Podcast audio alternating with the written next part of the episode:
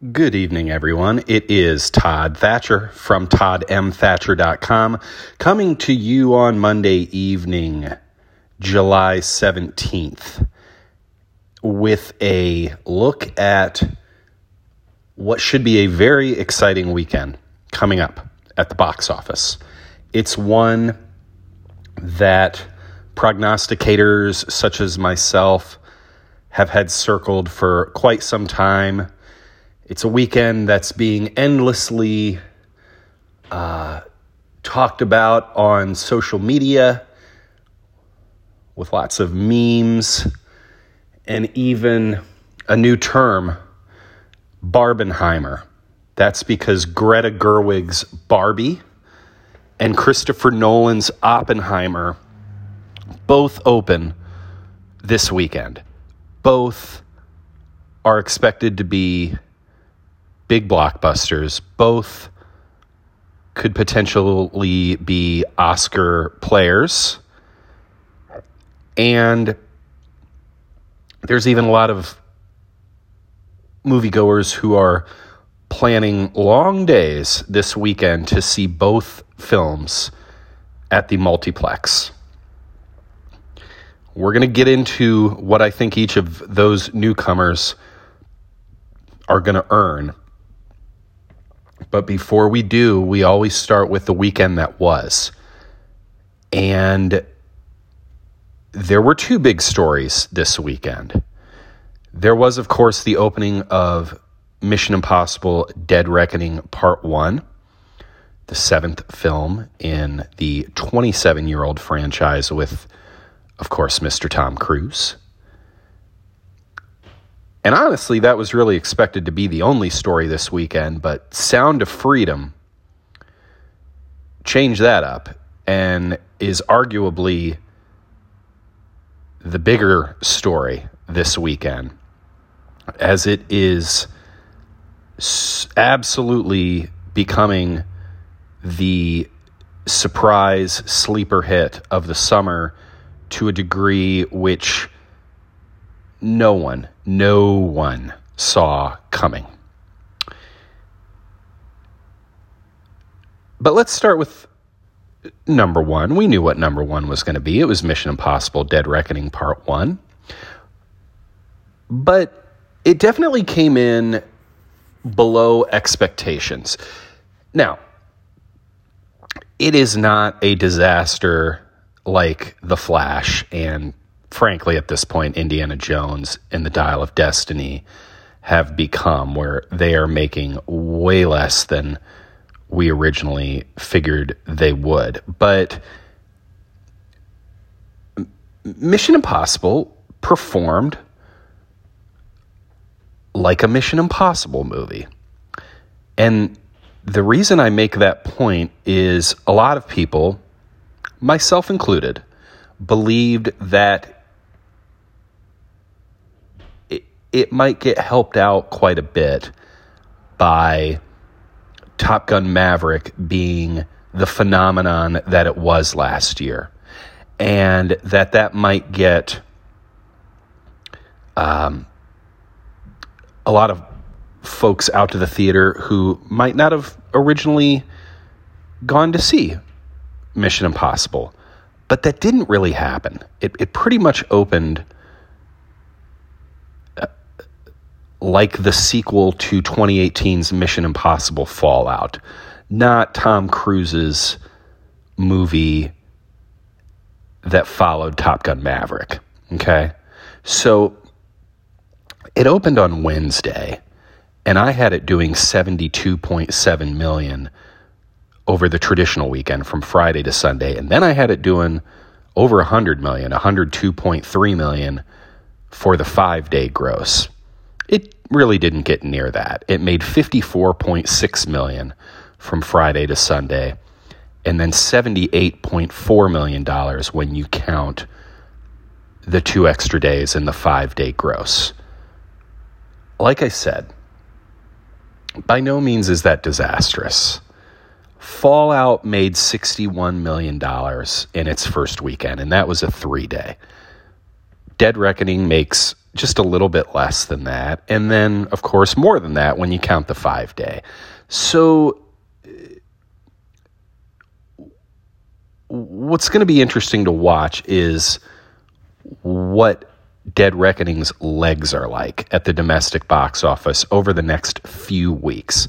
I certainly think it's going to have um, a pretty sizable drop this weekend, considering Barbie and Oppenheimer coming out. But I have a strong feeling, considering it's a cinema score grade, meaning audiences are certainly liking what they're seeing, um, that it'll level off well in August and have small drops, and that its domestic gross will end up being, you know, probably right on pace with what Fallout did. Now, we get to what I would call the real big story of the weekend, and that is Sound of Freedom. This is, of course, the action thriller with Jim Caviezel from an upstart studio, Angel Studios. And it's really uh, had some pretty inventive marketing techniques, including, as I talked about last week, this pay it forward um, policy, so to speak, where it's encouraging people who go see the movie to then pay it forward and buy tickets for their friends and family. Then you just have just the fact that this film really has been um, marketed heavily towards a faith based crowd, towards a conservative crowd.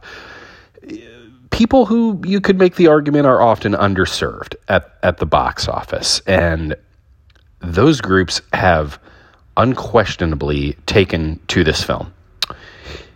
But it's extended well beyond those groups.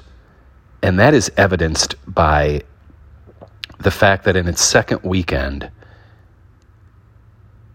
it actually rose 39% from its previous weekend. We never, and I'm not exaggerating, you just don't see that happen. Especially for movies in the summer, where they usually have big drops. Over the holidays, like Thanksgiving and Christmas, sometimes you can see movies, um, their percentages rise but to see something like this in the summer is just, it, it, it, we just don't see it. it made $27.2 million in its second weekend. I had it making 12.1. That brings its two week total to $85 million. This is a movie that reportedly cost $15 million to make. And we are now looking at the possibility that this movie could uh, seriously make $200 million domestically. Unbelievable.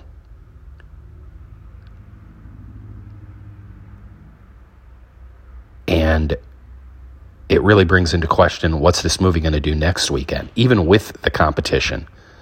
Um, this is performing like something we have not seen, period.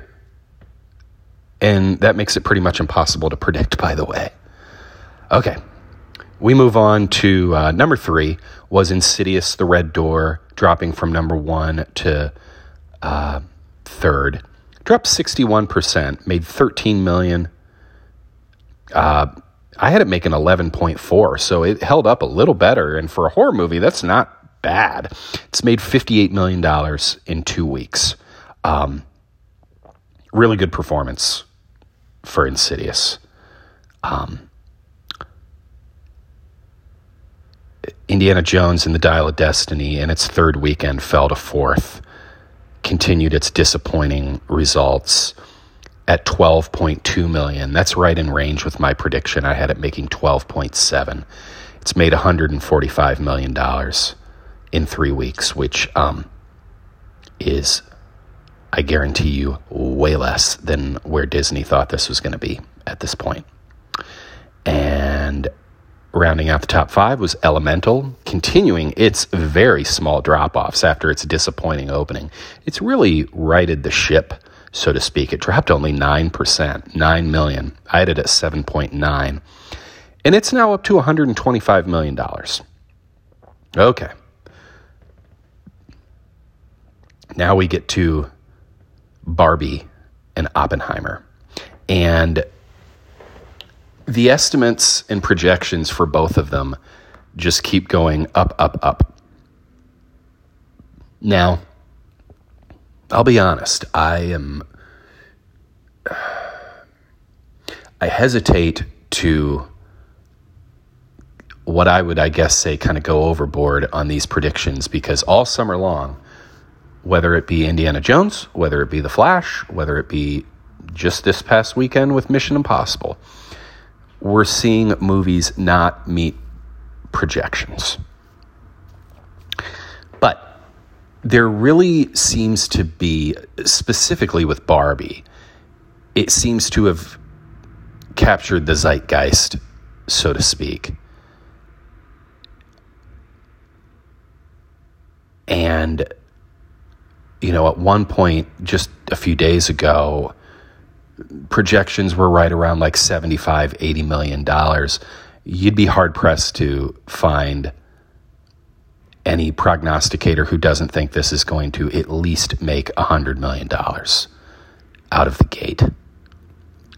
And I finally got there, frankly, just a couple days ago, where I said to myself, this thing's making nine figures and my inkling you're going to have a audiences of all ages come see this. You're going to have a huge female audience. Um, and i've got it making 127.8 million dollars which is just fantastic. It could make more by the way. There there's been speculation that this could go up to 150. But, I, you know, I don't want to go crazy. If it made 150, would I be that surprised? No. But I'll keep it at 127.8. Though, you might want to keep an eye on my blog um, because I reserve the right until Thursday to change my projection. If anything, it'll probably be going up, not down. Then at number two, is where we should see Oppenheimer.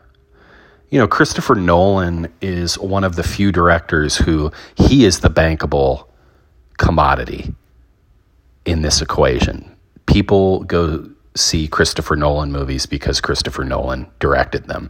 We've seen that time and time again. It's gone beyond the Dark Knight franchise to Inception and Interstellar, and even Tenet managed a $20 million opening in the absolute peak of COVID when nobody, so to speak, was really going to theaters. Um, the buzz for Oppenheimer is really good. You're probably going to see it get a bunch of Oscar nominations. It's been marketed really well and I've got it making $52.3 million. Once again, it could make more. I think, I think the, the floor for it now is maybe 45 million. Um, I think despite the three hour runtime, I think that um, is not a very big deal, especially considering that a lot of people are going to go see Oppenheimer on IMAX, where the theater prices are quite a bit more than your average movie ticket. I'm in Columbus, Ohio. I was looking at screenings on Thursday and Friday night in IMAX, and they are filling up in a way that I did not see when I was looking at tickets for Mission Impossible and Indiana Jones. Um, I, I think it's going to be a very good opening for Oppenheimer. Now, rest of the top five, you know, another big question this weekend is what is going to be that second weekend drop off for Mission Impossible? And I think it is going to have a pretty big drop. I think it's going to drop over 50%. That did not happen, by the way, with Fallout. five summers ago. But if you go back and look, Fallout had uh, much less in the way of competition. In fact, I believe it was number one um, two weeks in a row. We are not going to see that this time around. Um, it's going to be third. Frankly, it could it could actually drop to fourth. I'll, I'll, get there in a minute, but I am saying it's going to remain in third. I've got it dropping about 53%, 25.5 million. But like I said, that'll be considered a pretty big drop this weekend. And, you know, most of the buzz will probably be that it's not getting anywhere near what it should. And there's some truth to that. But I really do think you're going to see it have small holds once we get into August, especially. Um, then we get to Sound of Freedom. Now, like I said, it's pretty much impossible. You know, this movie rose 39% from weekend one to number two. Uh, so, trying to figure out what it's going to do in its third weekend, who knows? You know, you listen to people who talk about the box office, and sometimes you just got to be honest and say, I got no clue. I had no idea that this thing was going to ri- rise 39% in its second weekend, and neither did anybody else. So, to try to predict what it's going to do in its third weekend with this level of competition, it could drop 40%. It could stay level and do in the high 20s again. I'm just going to take a shot in the dark. I'm going to say it's going to drop about 20 to 25%. And I've got it making $21 million in its third weekend. And then I actually think Elemental is going to manage to stay fifth because I've got it dropping maybe in the mid 20s. Whereas I think, you know, you'll see Insidious and Indiana Jones have certainly, certainly bigger drops than that. Um, so I've got Elemental staying in fifth with $6.6 million. So there you go, folks. That's what I think is going to happen this weekend. Keep an eye on my blog toddmthatcher.com to see if my current predictions for Barbie or Oppenheimer or both um, remain the same. Like I said, I reserve the right until Thursday afternoon, early evening, before we know any numbers to um, change up those predictions. And uh, also keep an eye on the blog this week because followers know that um, I do big part of my blog is doing Oscar predictions. And with each release that comes out that has any chance at Oscar attention, I do an individual post on those films. And we are about to see the review embargoes lifted for Barbie. That's tomorrow uh, on Tuesday, and Oppenheimer on Wednesday. So I'll have um, pr- um, Oscar prediction posts for both of those films. And um, you can pretty much bet that both those movies are definitely going to be in the awards conversation come a few months from now. Also, I'll have my uh, prediction post up for um, next week. Uh, next weekend's big movie, which will be Haunted Mansion. And um, that's all we got for now, folks. Hope you have a great week, and we'll catch you next time. Thanks. Bye.